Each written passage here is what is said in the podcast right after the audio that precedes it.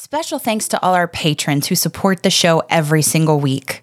We couldn't do it without you. Head over to patreon.com slash run eat drink podcast and subscribe today for bonus content, exclusive happy hour live chats, and more. Patrons, you help keep the Run Eat Drink podcast going, and we're so grateful for you.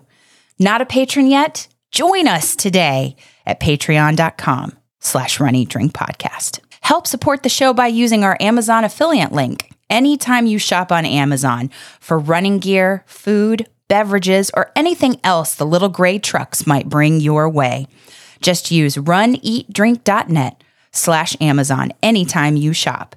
It costs nothing extra. It's only one extra click, and it helps us keep the lights on and the bandwidth flowing. Just go to runeatdrink.net slash Amazon, and we thank you for your support. Hi, I'm Alan, part of the Runcation Nation. You are listening to the Run, Eat, Drink podcast.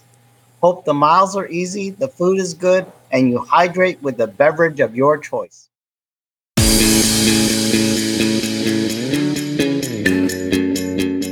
Welcome to the Run, Eat, Drink podcast. We feature destination races from across the country.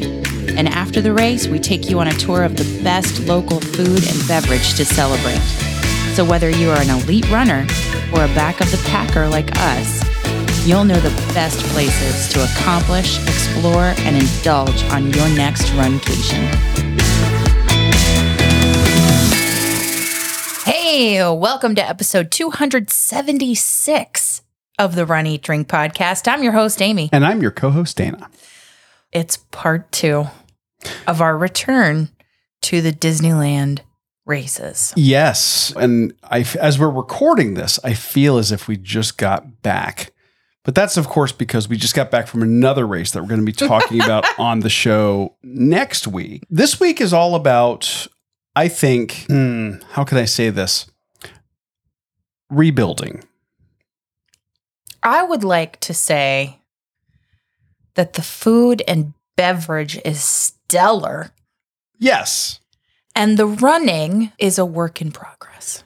Yes. Whether we're talking about ourselves or the race itself, we've got a lot to talk about in that respect on this week's episodes. We're talking about the 2024 Disneyland half marathon. Yes. If you caught last week's episode, you know that we were talking about the 10K. Mhm. Um, this is going to be about day two of that two day running event, the Dumbo Double Dare.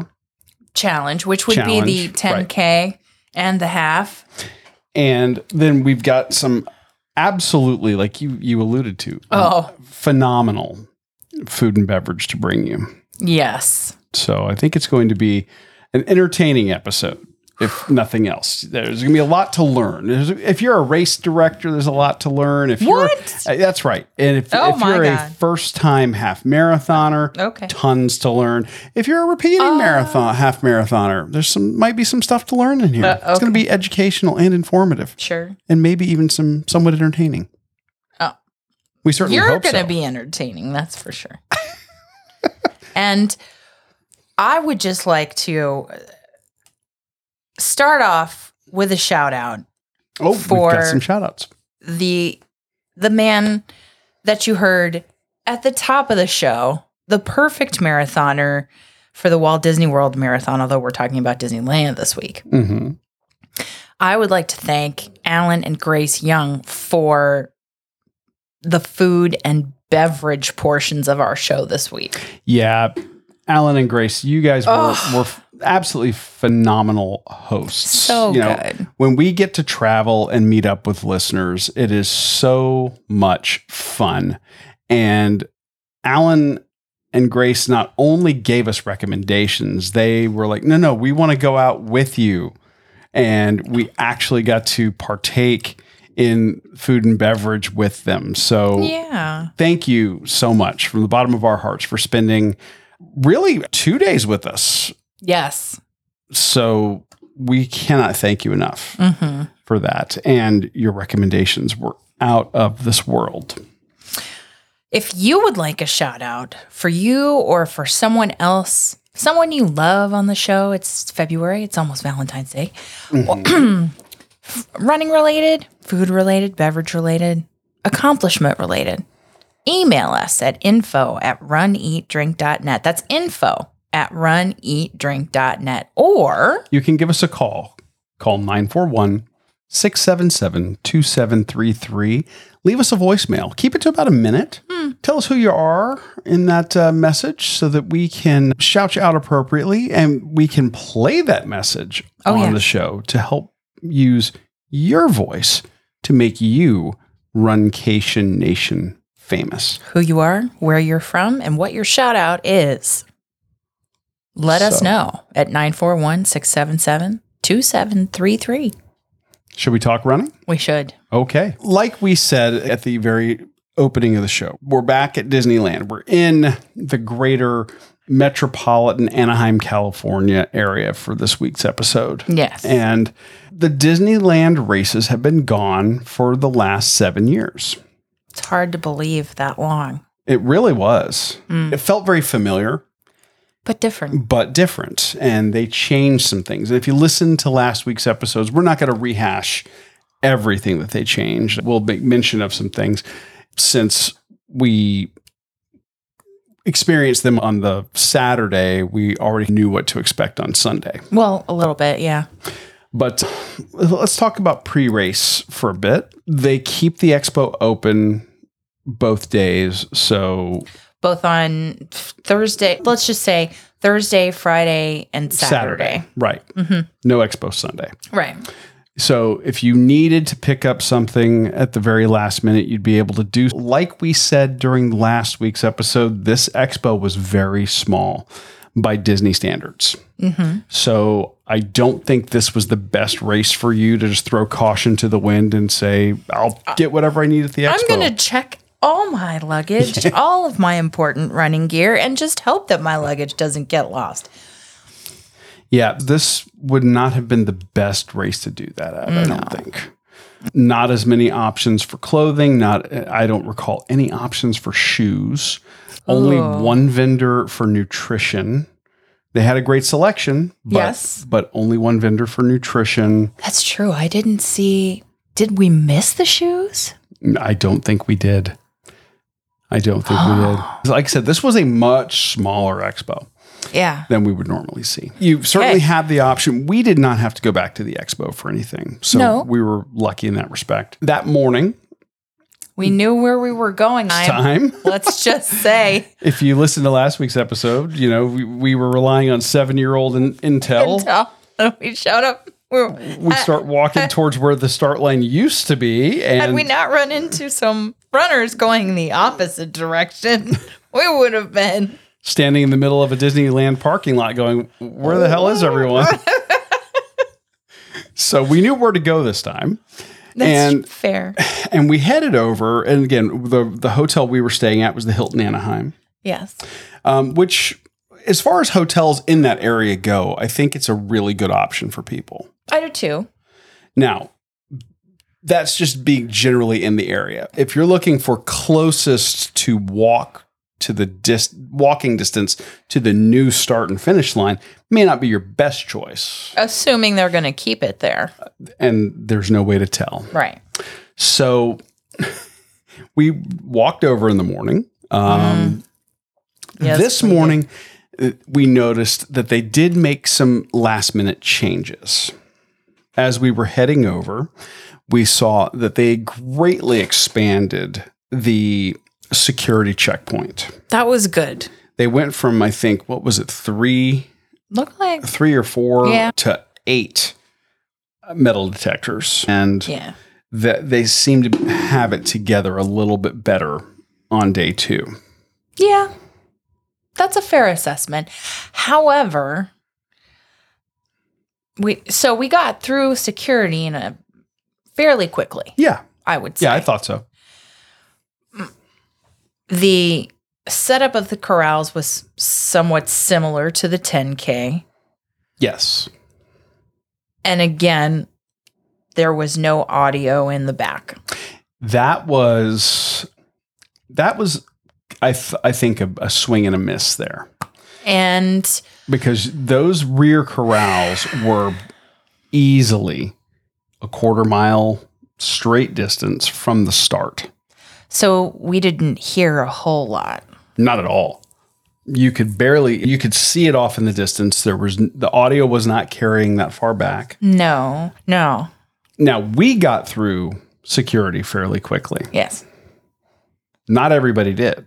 Not everybody did. We noticed that it was 529, 530, and there was really no movement. Usually we'll start to move when the earlier corrals get released or the waves begin. Mm-hmm. And we, I was it a good 20 minutes?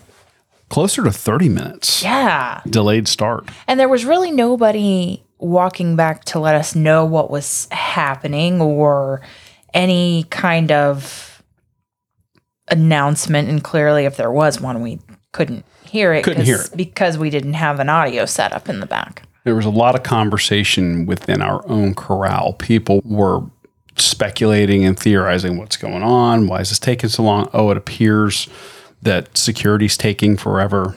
I think that they got crushed there At the end. towards the end.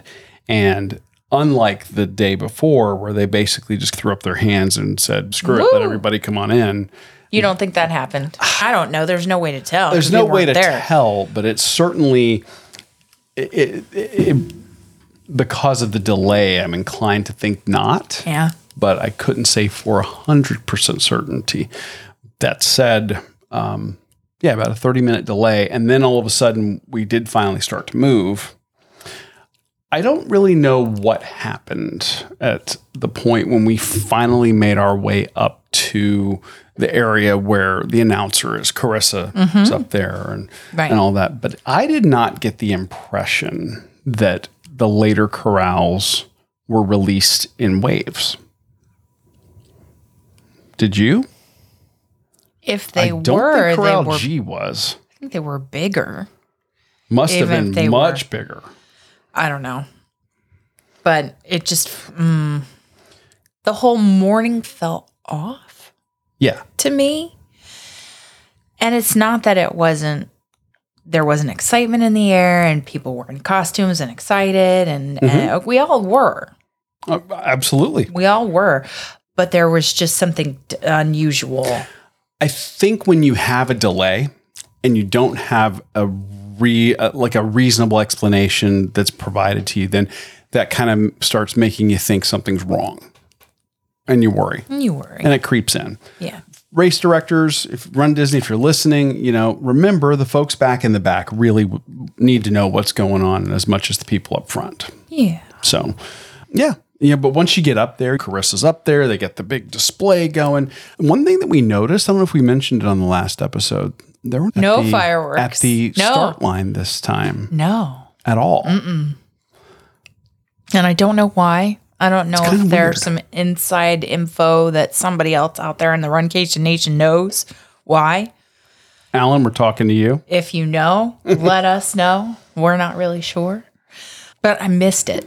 Yeah, I missed the firework. having that I think is a nice touch. Mm-hmm. Just something that you noticed. Yeah. we get up there and then we're as we're moving we're i'm expecting us to be stopped stop and then there's going to be this big build there wasn't again i felt like they were playing catch up with Mm-hmm. time Probably. i don't think and i again if there's other runners out there who were a little be totally wrong. middle corral and they know a little bit better or you know something i just got the impression that they were like we're going to let corral we were corral g We were the very last corral. final corral and we weren't in the back of that corral by any stretch. We were front half like closer to the front than the than the back towards the middle. And they just had us go. Hmm. And oh okay. Oh, this is happening. Let's talk about course and strategy a little bit. Okay. course starts and finishes off the property. Yes. just like the 10k Yes. I I really enjoy the park time that we have on the race course proper. I love running in those parks. It's just beautiful, especially as the sun comes up or as you're still there and, and the sun is not quite up and, and everything is illuminated almost like it's at night. Which one's your favorite? Which park? California Adventure. Yeah, I I love the look of um, Pixar Pier Yeah. when it's all illuminated, and I, I just think it's beautiful. They did such a nice job with that uh, refresh that they The whole there. thing is gorgeous. and then Cars Land also. I love Cars Land. I need to spend we need to spend more time in Cars Land. It is really Yeah. the Imagineering that they did there is just absolutely fantastic. And one thing that I, I think that's a it's a nice point of contrast that there's a big difference between running in Disneyland and Disney World, and we've run in both. And out there, you get you get Disneyland and you get California Adventure. Yes. They're adjacent to each other. They're you're literally just running right through the little common area uh, between the two To get to one from the other. Yeah, that is super cool. In Orlando, you've got to get on basically the highway, Yeah. To do Osceola. Parkway or World Drive. Something. It's a long stretch typically to get from one to the other. And that's when they have to drop in a lot of things along the race course, DJs and character stops and, and Also gives them an opportunity though to put in well spaced out water and hydration stops. Oh, yes. We're going to talk about those in just a second. Again, you start off the property, you, you go in. They had made some course correction uh, initially with right before you get to mile one. There was that section where once you turned in off of Katella and then you made the first right to go in sort of the back area of, of California Adventure on the 10K, it was pitch black. It was very dark. People were using cell phone flashes, flashlight to see. They had decided or they heard the feedback and they put additional lighting out there. And I Which was good. kudos to them for doing Yeah. that for safety. Yeah. So that the first part of the half, I think w- it was very similar to the 10K. Yes.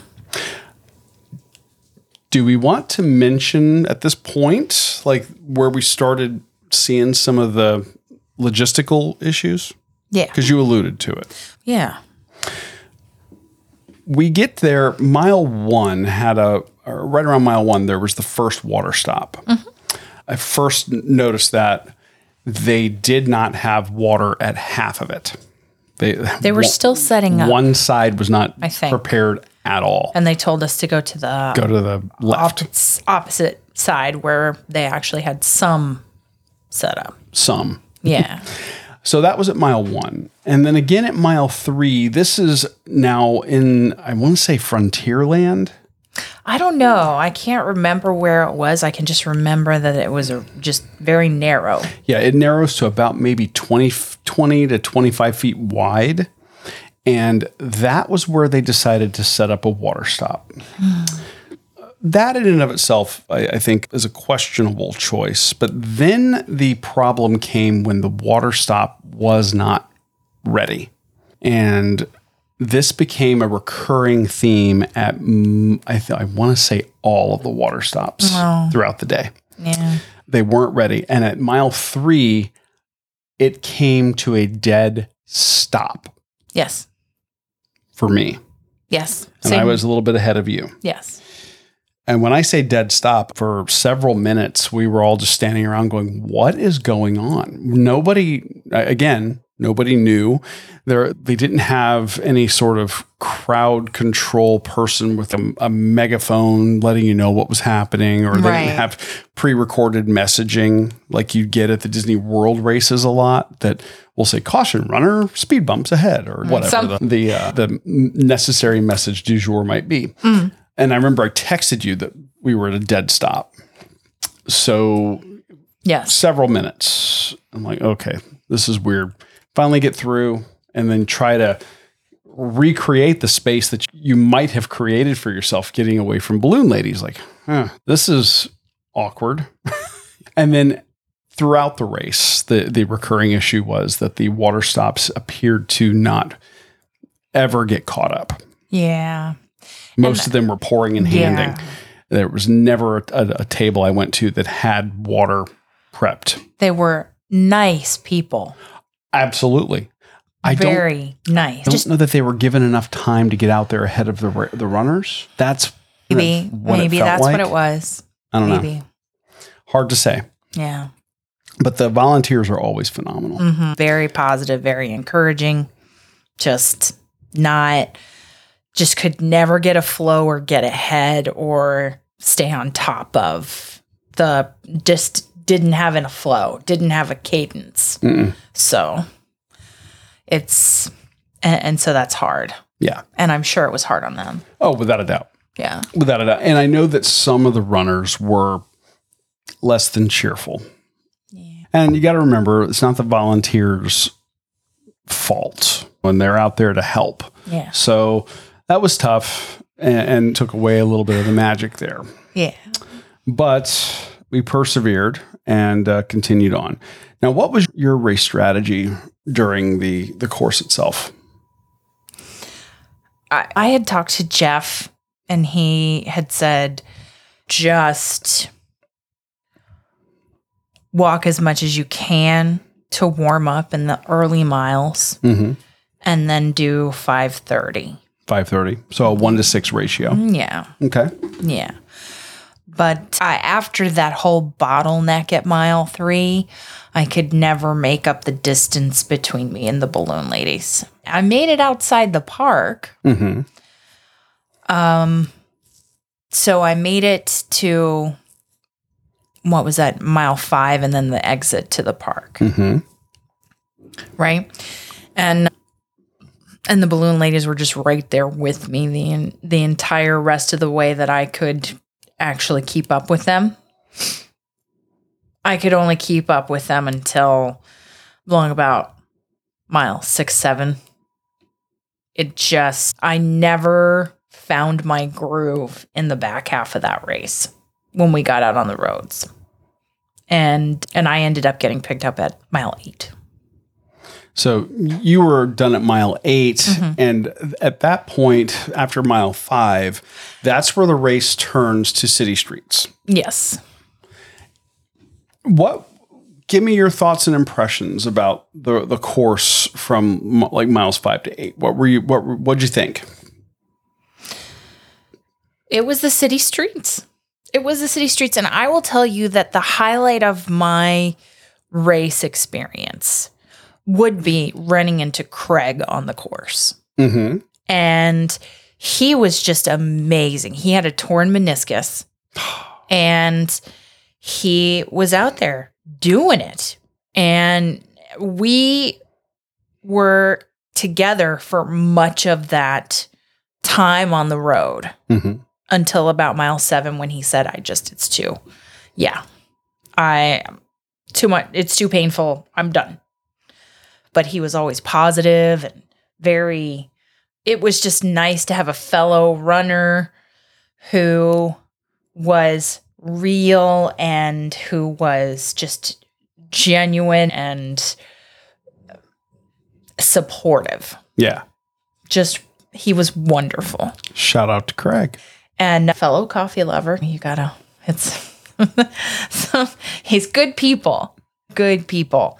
And I, it was just city streets, lots of city streets. So you go from sensory overload and beautiful course and cast members cheering for you to we're on the city streets.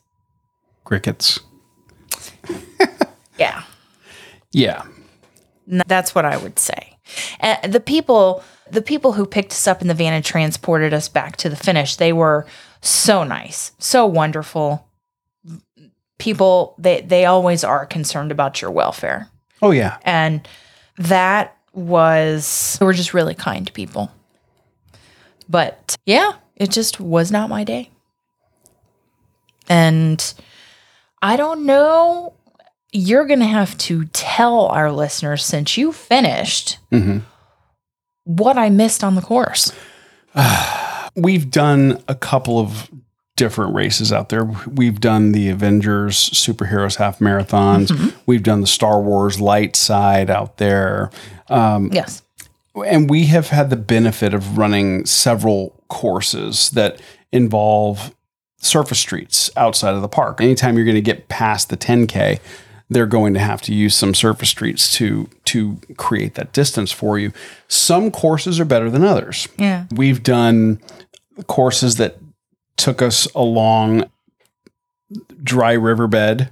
Yes. We have done courses that take us through Angel Stadium with your face up on the Jumbotron. So this one here, interestingly enough, what you said, city streets and then crickets. Hmm. They're they took us through streets, and I see why they did it. As a you know, I, I put on my professional public safety hat. I see why they chose some of the streets that they did. Very easy traffic control, probably some less traveled areas on a Sunday that would be a little easier to manage with fewer police mm. and cause the least amount of disruption. That said, there were some stretches really from about once you left the park till about mile 10 where it wasn't very scenic. You mm. just had industrial park, old or older strip malls. It there wasn't a lot to look at. In those areas, you had some crowd support, but not as much as in previous years. And I missed things like a big turnout from, let's say, the 501st Legion out there. That's that's a Star Wars fan group of people who like to cosplay Star Wars, and they tend to show up for the Star Wars races.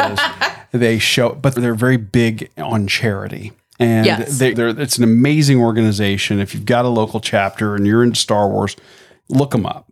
But the there were a couple out there. Like I think I and I took pictures with them, but yeah, that's what they were. And they had signs that said "Bring back Star Wars races." That was great. Um, but that was it, it was so small by comparison.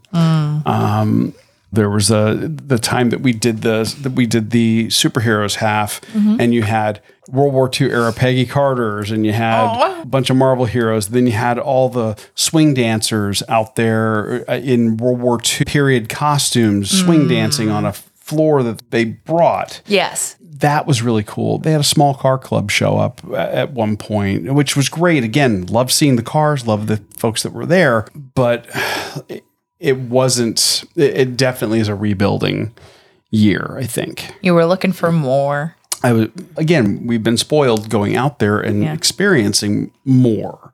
And it didn't happen. We, so really from like mile seven, eight, seven, eight, nine, eh, not a lot to look at. When she got towards like mile 10, there was a, a segment where we ran by Angel Stadium, but we didn't run through it. Oh. There's a segment where we ran by the Anaheim Ducks arena and through the parking lot. And they had big inflatable hockey players out in the parking lot. So you had something to look at there. But they would route you through the parking lots of both of these venues. Um, and that was really about it. You had some of the cheerleaders there from the Ducks. That was very nice. Um, and then they routed us down eh, from like mile, I want to say it was mile 11 to 12. We were along that riverbed. Now, in the years since we first did the race course, they appear to have greatly improved that. And that's now a linear park. Oh. So you have a nice mixed use path there that's well paved as opposed to what we initially ran on years ago, which was uneven pavement that had been put out there and was more of an like a foot access path, but not really meant Yeah. to be run on. Yeah. Oh. So that was okay. And then we ended up coming off of that path to like out near the mass transit station, like a transfer station for the buses Oh. and then back onto surface streets for the last mile and a half to the end of the race course. Again, nothing terribly scenic.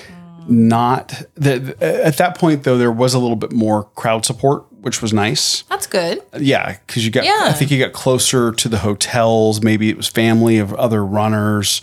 There were some local folks that came out there. One thing that I will say, they did seem to have a lot of medical support along the course. Good. Uh, I ended up taking advantage of it a couple of times just for blisters. So that worked out very nicely. There were a couple of people I saw on the course go out on a medical out one really bad fall and then somebody else who was just having a really tough time i think managing their hydration. You hate seeing those. Yes. you really do especially when somebody gets like seriously injured and there's blood and everything. So i was like oof that was rough. Mile 12 to 13 basically it was kind of a straight-ish shot. It took us right back down the road where we were staged initially in the morning. I literally ran through the section of road where we were standing in our corral. And then you hang a right turn into the Disney parking lot where they had the the finish line set up. And boom, there you are. So yeah, that was it. hated not having you on the course. I, I understand it's not always your day. Your whether your knee or when you can't get a groove, it's hard.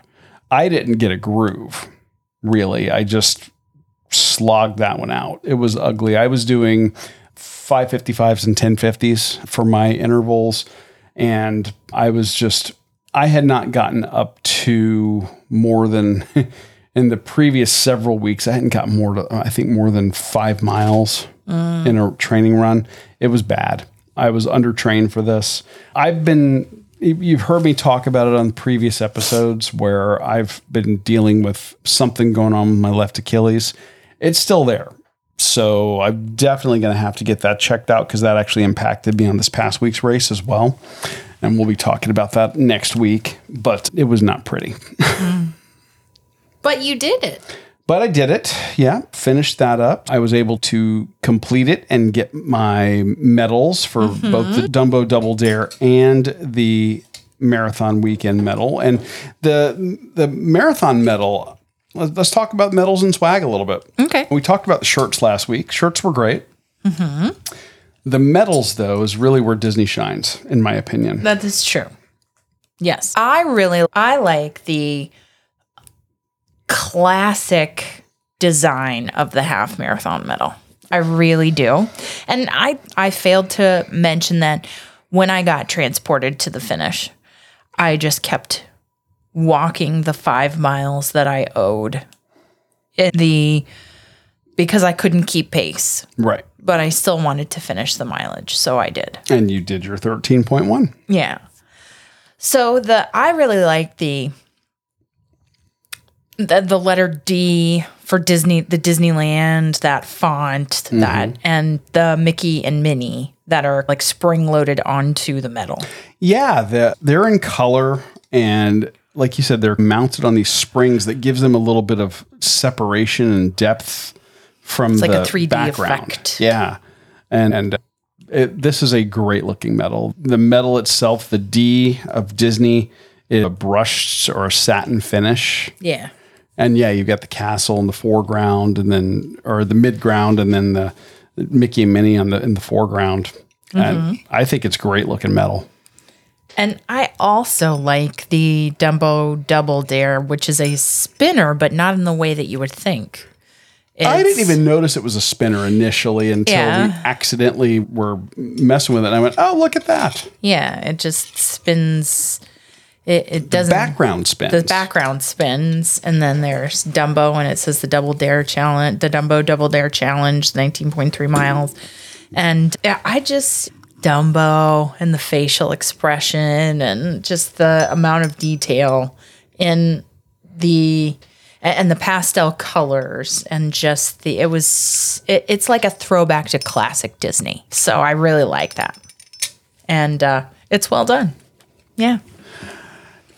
And as far as the post race party goes, again, very different here. You know, they only had one kind of photo op set up, There was no beer. no beer.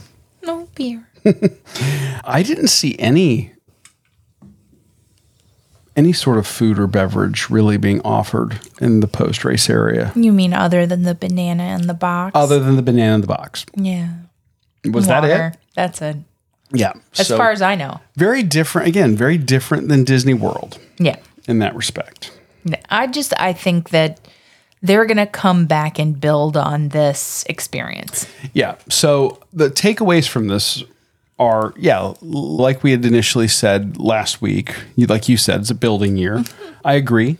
I think there's a lot of lessons to be learned here, but I think that if you're a Disney fan of, or and you're a fan of doing the Disney races, this is a great weekend to go and run. I, I would say now that they're back, and if you think that you might enjoy running through Disneyland, you're going to enjoy running through Disneyland. Go do mm-hmm. it. They've just introduced that Halloween race, that Halloween half Yes. at the beginning of September, and that might be interesting.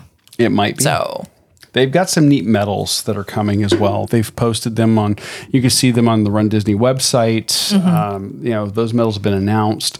I think that there's a lot of positive, but there were some hiccups, and those, it was like having to start over. yeah. That's all in all, I am very happy that we went. Yes. Yes. Nothing that we are saying here should be construed as not recommending trying this race out. Exactly. But we just wanted you to get a full ex- idea of what our experience was and how it compared to people or f- to previous experiences out there uh, when the races were more established and had been held on the regular. Yes. So I think they're going to come back and they're going to improve and enhance the experience. So, So- keep your eyes open for uh, race openings and I registration openings. as of this recording, the Club Run Disney for that Halloween half opened and was today. And then General is a week from today as we're recording this, There you go. which is February 6th and yeah, February 13th. 6th and 13th. Yeah. So So keep your eyes open for that. Uh, Yeah. We'll have links in the show notes, of Yes, course. yes. And uh, yeah, so that's the race. But all this talk of running, man, it. I'm hungry. I'm. Uh, let's talk food. let's talk food. It helps when we talk about eating where the locals eat to be able to meet up with some locals. Alan and Grace took us to a place called Cafe Hiro. H I R O. and it is it's tucked away in a little mall Yep. Little a little strip mall restaurant that hmm. if you didn't know it was there, you might pass it. and like how far away were we from our hotel maybe 15 In 15 minutes 15 minutes by car tops. and apparently you need a reservation you need a reservation We got there and the place filled up quick. Oh i didn't even see any open seats except for the ones that we took when we got there Mhm. so it's just, and, and it's not a tiny little place. There are several tables, but those tables are in high demand because the experience at Cafe Hiro, in terms of the attention and service, but also the meal itself makes this place a can't miss. We loved it. And this spot, as it was explained to us, became a local favorite as many technology companies were opening up in that area. Oh, that's true. Yeah. And the chef owner is doing just absolutely incredible things. And you've got the menu Well, it's over there. described as a blend of Japanese and French with a touch of Italian influence. Okay. Okay. Okay. That's all. I know that sounds like it's all over the map. And it is all over It the map. is, And but it's it- not. In the most glorious way. yeah. And there are just some interesting things on the menu, but we ended up getting an option that you can only have if you have four or more people. You have to so make just go with four people. Yes, make two friends on the race course. Mm-hmm. And, go. make make sure you have a reservation and just do it because it's a family style. What I don't even know how omakase. omakase is how is I'm so, I'm sorry about any mispronunciation, but it's a party of four or more. It's forty five dollars per person, but we were celebrating. We were celebrating the return of the Run Disney races and celebrating the meeting up with members of the Runcation Nation hmm seeing the Avengers campus. It, it, it was just um, a wonderful weekend of celebration. So, this includes three appetizers, salad, two pastas, entrees all around, a risotto, and dessert. And if you leave hungry, it's your own fault. Absolutely. That is all I'm going to say. Because we had calamari to start. We had the Peking pork bao buns Oh, and we had the calamari and we had the the salad with the shrimp and, and the citrus vinaigrette. Oh, I just obs- I'm drooling a little because oh, so good. so let's start with the appetizers. So the calamari, Parmigiano Reggiano, parsley and black pepper, and those rings were just very delicately breaded. Yes, Delicate. perfectly fried. Ugh. Absolutely Yeah. not tough in any way, shape, or form. I mean, melt in your mouth. Uh-huh. Nice crunch on on the very light breading that was there. Just wonderful. Yeah. The bao buns. I, I love a bao bun. I think that they're a lot of fun to eat. I think that they, ha- it's basically like a Asian taco almost. It's on a pillow. It's pillowy. It's pillowy. And the pork is like the sliced pork and then the Asian herb mix and the hoisin. Mmm. the pork was pull apart tender, just wonderful. so that good. hoisin sauce gives you a little bit of salty, a little bit of sweet. Um, the spices were perfect, Mm-hmm. and yeah, the pork was juicy, which is just incredible. Oh, And then what was our third appetizer? That was fried chicken. yes. Individual little fried chicken pieces Mm-hmm. with miso sauce. Oh, Mm. yeah. It was like a, it was like a spicy miso drizzle Yeah. thing. Think of it as like chicken tenders is not the right word. No, because they weren't like the like long planks of chicken. No, it was more like nuggets Mm-hmm. almost, but not not like pressed nuggets. These were just like like chunks of wonderful dark meat chicken. Oh yeah, Good. that spicy miso sauce was killer. And then we had the you talked about the shrimp salad. So we had basically this nice cool green salad topped with these perfectly cooked hot shrimp. Yes.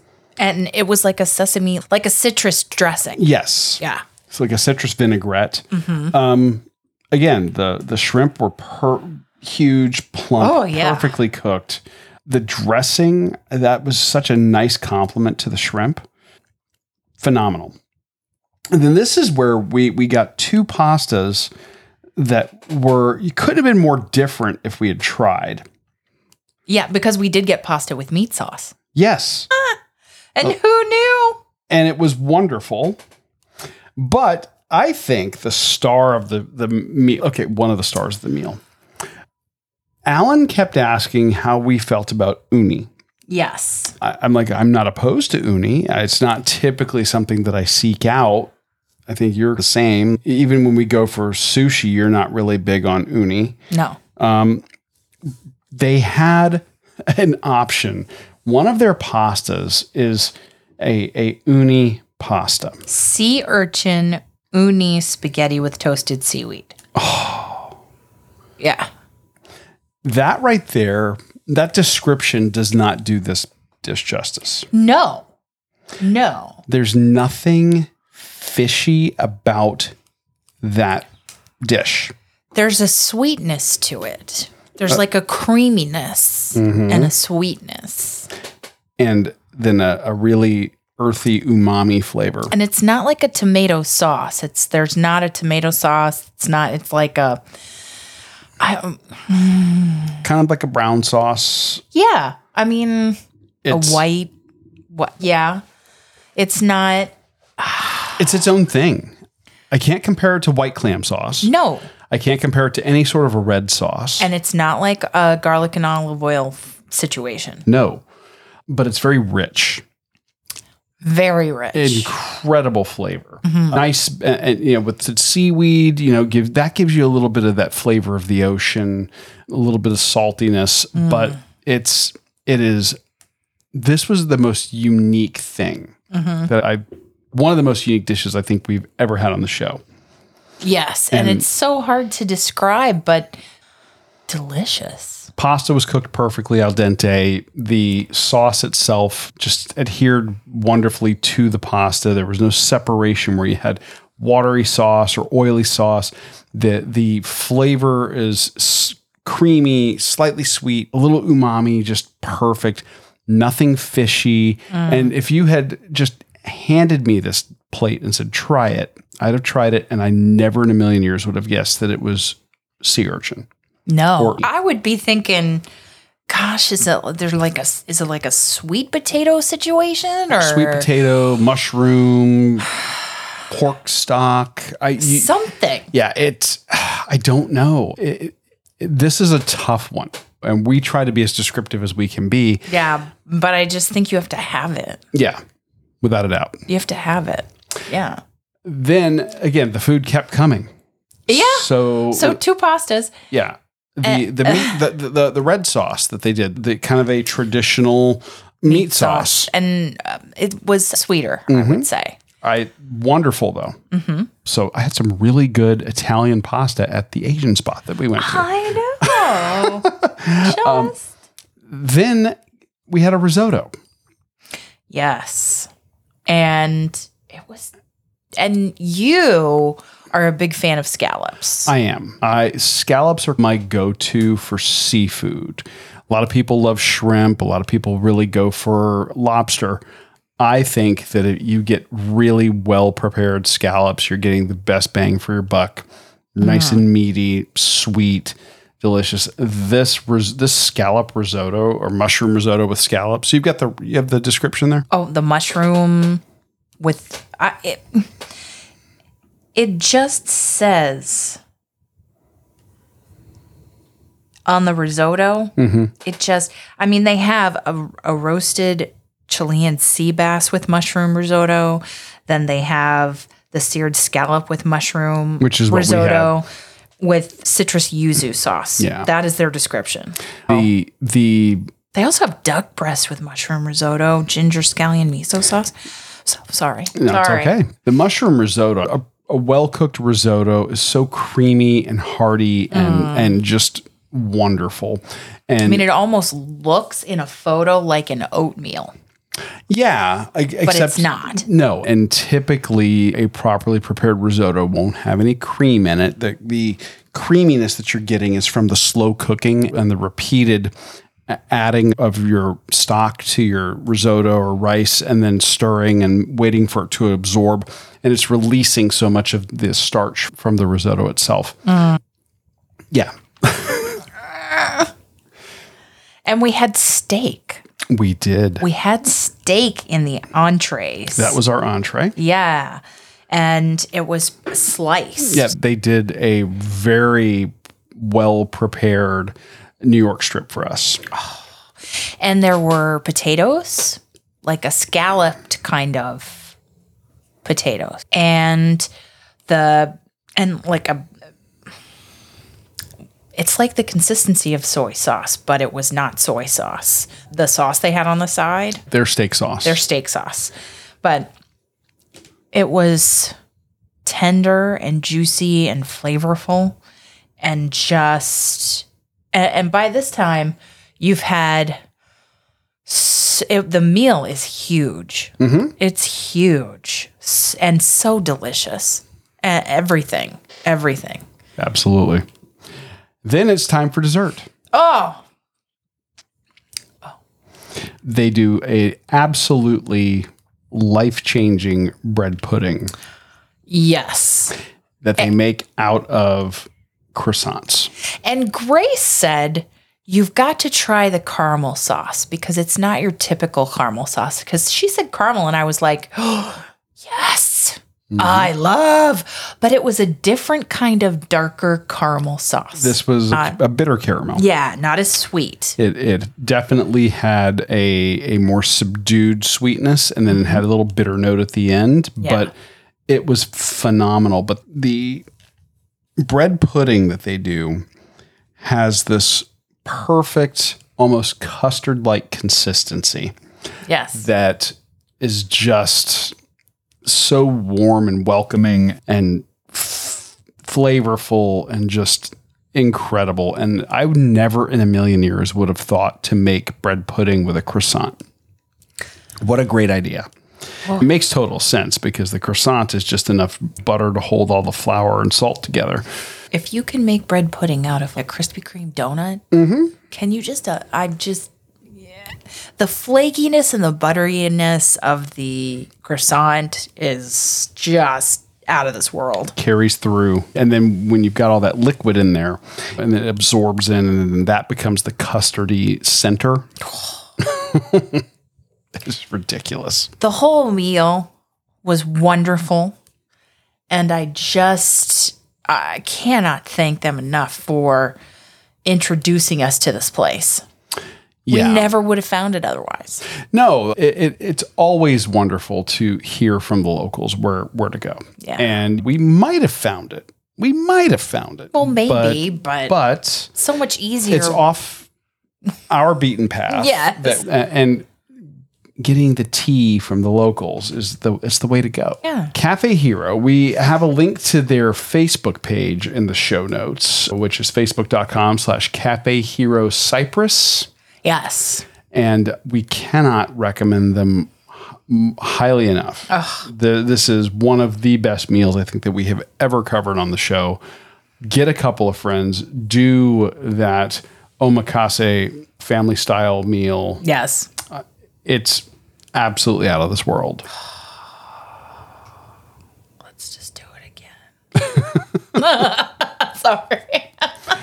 Well, well, You know, it would be the perfect place to, to go in a foursome for Valentine's Day where?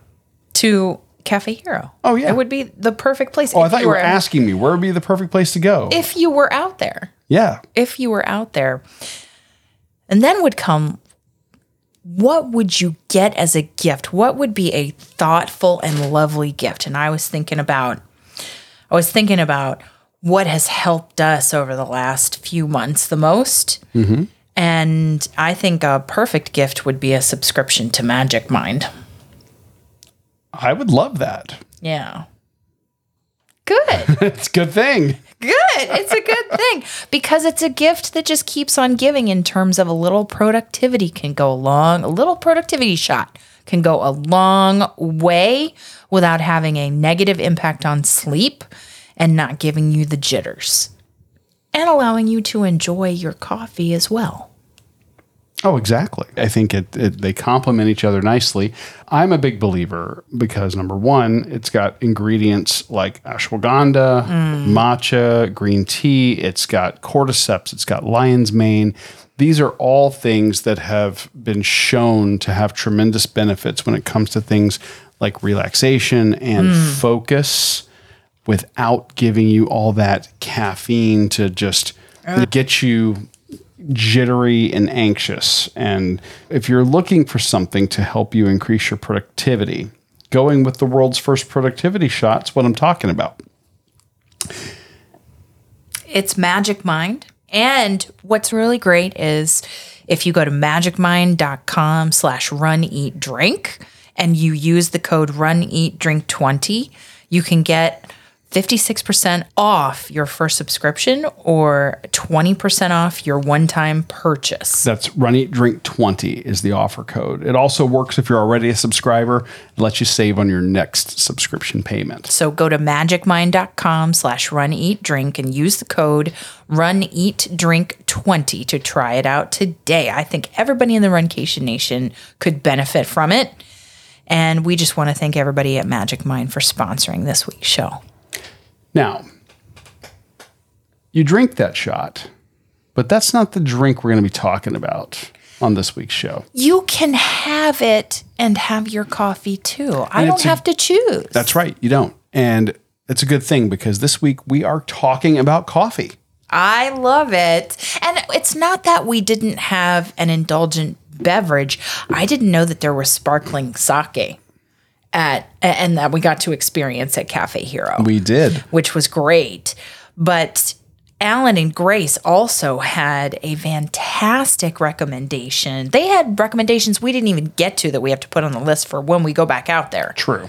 but they had a couple of fantastic coffee recommendations and this place was i don't know 10 minutes away from our hotel If that. if that and it was called Philz with a z coffee Yeah. And this is uh, a local chain yes that is doing really crafted, handmade coffee drinks to order. oh And we had just the most wonderful morning going there and having a cup of coffee.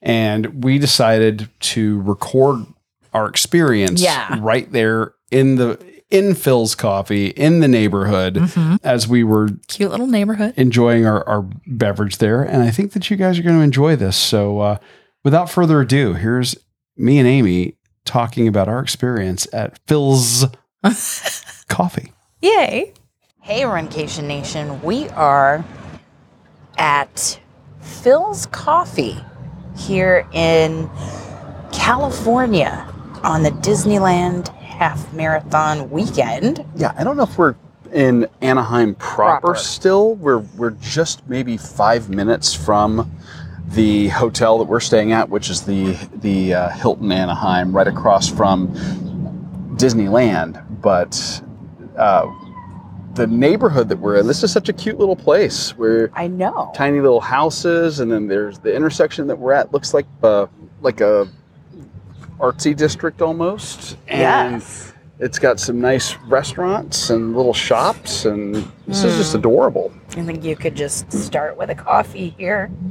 And just And- walk. yeah, and just walk and see, you know, where the where all the cute little spots are. Yeah, Say it's a little friendly neighborhood and Philz Coffee, this I have to say is a recommendation from a member of the Runcation Nation. That would be Alan Young, a perfect Walt Disney World marathoner. yes, and also a native. We're in his territory We now. are. So we asked, we want to know where the locals go. Exactly. You, the locals know where the best spots are. Exactly. And perfect. I, I, Perfect. I have to say, in the I, what what have we been here? Ten minutes. Maybe. in that time, I think that he might have steered us right. Now, Uh-oh, when you yeah. when you look at this place, it immediately to me looks like it's very open. The front of the Mm-hmm. building has what looks roll-away doors. Now, I don't know if they actually roll away or not. That they would- look like they could. yeah, it looks like almost like roll-away garage doors, but they're made out of glass. Yeah. It's like a window pane situation. I And- think they do. Looking at the doors, and s- yes, they do. Yeah? I, I can see it now. I would so when the weather's perfect, I bet they open this wide. which is lovely. And they're seating both inside and outside. And there are high top tables and low top tables. There are places to connect to your devices if you're working. Yeah, and they have almost like two seating areas. One is for the grab and go folks. They have a designated section for Uber Eats and Mm-hmm. DoorDash pickup. DoorDash. Yeah, Exactly. yeah. And then this long communal bench where if you want to sit and wait for your coffee. And I say sit and wait for your coffee because one thing that you'll not see when you step foot in here that I noticed is, a coffee machine. There's no brewer. Everything is made to order, and you noticed that it was pour over. pour over coffees. Now, I we'll have to take a look for what if they make espresso style drinks. I don't think they do. Based on what I was looking at the menu, Mm. they don't have a cafe latte on the menu, Right. but they've got their own take on it, which is a brewed coffee with milk and honey. Ah, yes. So, See, you're the one that's been to coffee school, coffee college. yes, So, in a former life, I was a barista. in college, you are the one that I rely on for the coffee expertise. What what is pour over? Uh, pour over is a slower brewing method, and if it's done, it really does a nice job of getting all of the CO2 out of your ground beans, and which reduces your tasted acidity in the cup. It also gives you the maximum extraction without over extracting your beans and you getting a residual bitterness that maybe isn't supposed to be there. It- now, a lot of places will do it. They will do it as a, a special request or for a nominal fee, an upcharge, because it's more time consuming. It takes, you have to bloom the coffee grounds with water initially, which is that initial soak and let the CO2 bubble out. And then you're just adding water, adding water, adding water. Mm. It's not a way to really turn out a ton of coffees really fast. Yet, when I look at this place, the entire parking lot is mobile order pickup Mobile or in terms only. of parking. Yeah, they've got So you have to find a place on the street to park around. They've got eight parking spaces and they're all for mobile pickup. Everything else is street parking, and they have an app where you can order ahead. which we do not have. No, we didn't download it. We just came to explore Yes. and indulge in ca- caffeinated We are beverages. we are indulging in caffeine because this morning Yay. we ran the Disneyland 10K. Mm-hmm. That was a 2 a.m. wake up. We're still on East Coast time, so you that were still s- sleeping a little while I was doing yoga. Oh yeah, I slept through your yoga routine. I Yeah. no reason for me to get up. What, you don't want to do yoga with me, huh? Not at two o'clock in the morning. I don't nah, know. that's fair. fair. But we we're still on East Coast time, so that helps Yeah. a little bit. It does. But right around now, which it's only as we're recording this 10:30 in the morning, Local time. that's 1:30 1:30 our time. Yes. I'm ready for my afternoon coffee. You're ready for your afternoon coffee? And this is perfect. Yes. So we ended up starting with a couple of their house blends and they do they do blends of beans and I love that because that really tells me they're not just buying whatever a local purveyor of coffees wanting to sell mm. they are taking the time to select beans combine them for different flavor notes they're looking for and give you a final product that's unique And I like how their menu is set up to promote that, to display that. It's front and center you have uh, categories like dark and bold, medium and balanced, or light and bright. And they do have a couple of options on their menu, I noticed, that do have flavoring added, but Oh. they seem to be very judicious about it. For instance, they have a Turkish coffee that's available. Mm. Turkish coffee is typically not filtered, it's uh, uh, very finely powdered, and it's boiled. Ooh. And you'll throw a cardamom seed into this small pot that, that you're cooking or you're, you're making your coffee in. So that cardamom flavor is very strong. Their Turkish coffee, they add cardamom. oh, So okay. really nice touch there. But that's not what I got. what did you get? I picked a, a coffee off of their light and bright section of their menu. And I thought you were going to go dark and bold. I I almost did because again that that would have been a, a good option for getting that Turkish varietal, and I may still before we leave. So there may be some bonus content coming. Ooh. Um, but I wanted to go with a, a black coffee, one of their specialties, and see what I was in for, and am I going to get a really good coffee experience? And the one that I picked is called Ambrosia, and they call it Coffee of the Gods. Mm. And their tasting notes for this are milk chocolate, dried berry, and almond. Mm-hmm. I got a large because that's how I roll. Of course.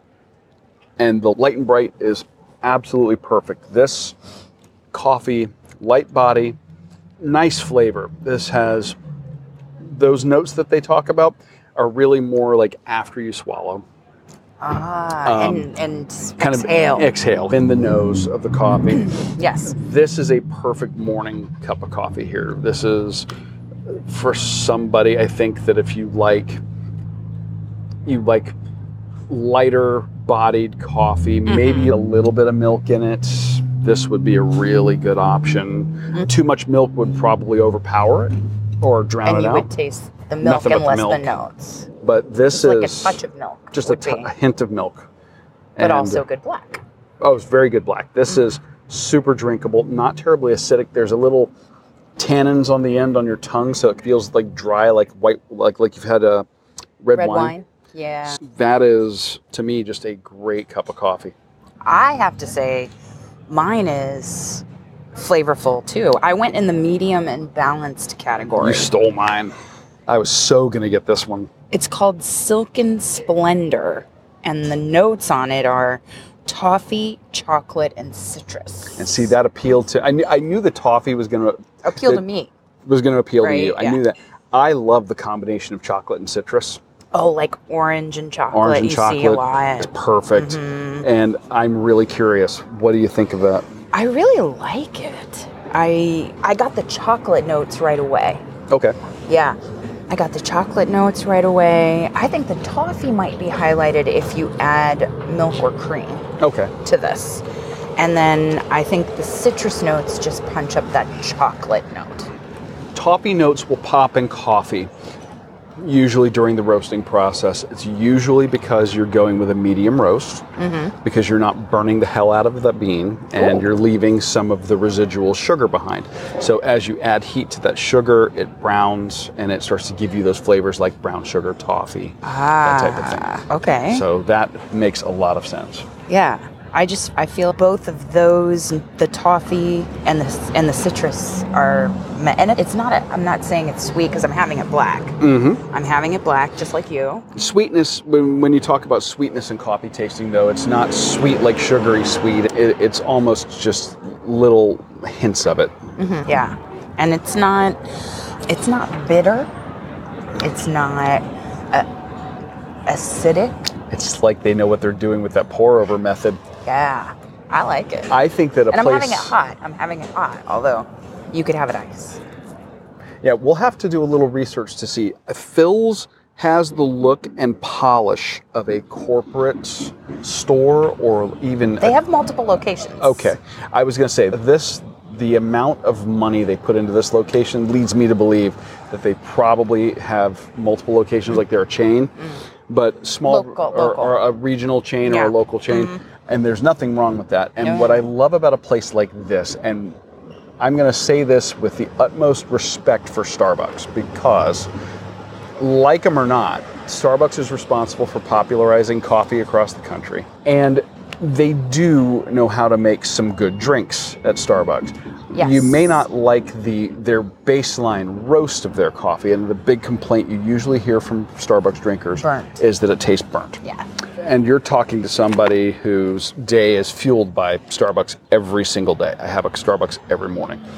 But I like a place like this because when you get more creative with the blends of the beans and you don't have a standardized darker roast, you can peak roast the. We, when I used to work for another competitor of, of Starbucks, that I, I won't say the name because I don't want to steal any IP, but mm-hmm. roasting for peak flavor. Mm-hmm. So it may be a different darkness in one bean versus another. Oh yeah, like no- a split roast. Exactly. Like a split roast. It's not the same recipe for every coffee bean. Mm-hmm. And if you your roast master knows how to do that and you can get the most out of the beans, you're going to get a better cup. This is a really good cup of coffee. yes. I think both of them are, and I'm interested. I, I, I would say you you pick your drink, hot or iced, on their menu, and then you select the slice.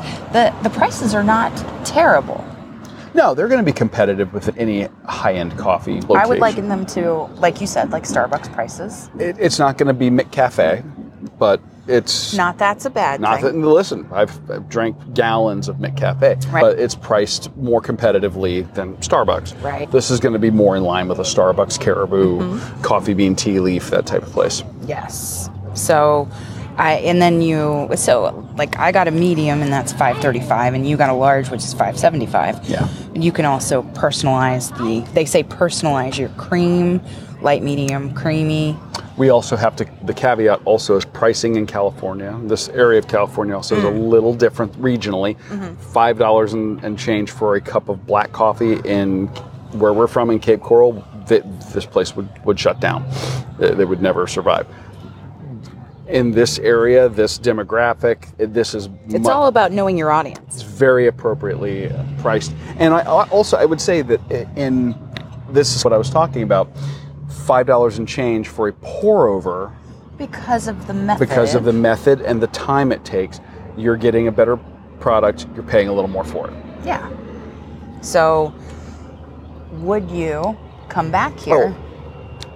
This was We're coming back tomorrow for morning coffee after the race. I, there's, yeah, how the- long did it take us to get here from the Disneyland eight area? minutes.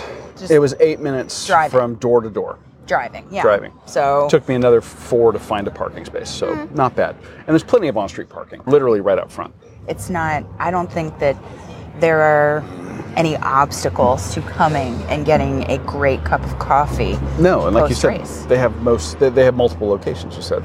yes so we will link to Philz in the show notes Yeah, we have to, and we really do have to thank Alan for the recommendation. This is such a cute little area. We're going to walk around and explore. I may have also noticed on our drive-in here oh a brewery. as we passed angel stadium We may have to take a swing back by after they've opened, but yes the the star of the show this morning is the coffee. We have been drinking hotel room coffee, and you guys have heard me talk about hotel room coffee before. It's it it can vary. This is way better than hotel room coffee, Yes. that's for sure. I you know, Cheers. Philz to the rescue, Alan to the rescue. yes thank you alan young and thank you Philz coffee it takes time to craft a cup of coffee the way that they do it there It does, and I'll tell you, this is not your place to go for. I'm in a hurry. Um, But- you can, but this is not the place that I would recommend for it. you should Go- take time to enjoy it Yeah, go when you can enjoy your coffee. take time to enjoy it. Of course, yes, they have an app. You could download it. You could order ahead, whatever. It, but it was just nice post race to have a, gr- a delicious, well made cup of coffee and sit out there in some of the most perfect weather Cute dogs. with cute dogs and just soak up the day with just a flavorful cup of joe. Absolutely. Again, Alan and Grace are winning. Absolutely. They are winning. and thank you, Alan and Grace. Thank you, Philz Coffee. yeah. Thank you, Cafe Hiro. And thank all of you for staying tuned, for accomplishing, exploring, and indulging with us. And we're going to bring you even more next week. very exciting and very close, near and dear to our hearts coming next week. Yep. So stay tuned for that. And we hope you'll give Magic Mind a try. Don't forget, it's magicmind.com slash run eat drink. And it's run eat drink 20 is our code. So give that a try. And thanks to Magic Mind for sponsoring this week's show. And that's a wrap. So thank you for joining us in 2024. Can't believe it's 2024. It's February. the second month of 2024. But thank you for joining us so far on your long run, your commute to work, around the house, wherever you are. I'm your host, Amy. And I'm your co host, Dana. Stay safe and well, and we will accomplish, explore, and indulge with you really soon. Thanks for listening to this week's episode of the Run, Eat, Drink podcast. We're having another great year thanks to your support. Don't forget to follow us on Facebook and Instagram. We're at Run Eat Drink Podcast. And on Twitter, we're Run Eat Drink Pod. You can also give us a call at 941 677 2733 or send us an email at info at runeatdrink.net. Visit our website at runeatdrink.net and click on the subscribe link so you don't miss a minute. Find out how you can support the show at patreon.com slash run eat drink podcast. Accomplish, explore, and indulge right along with us. We'll talk to you next time.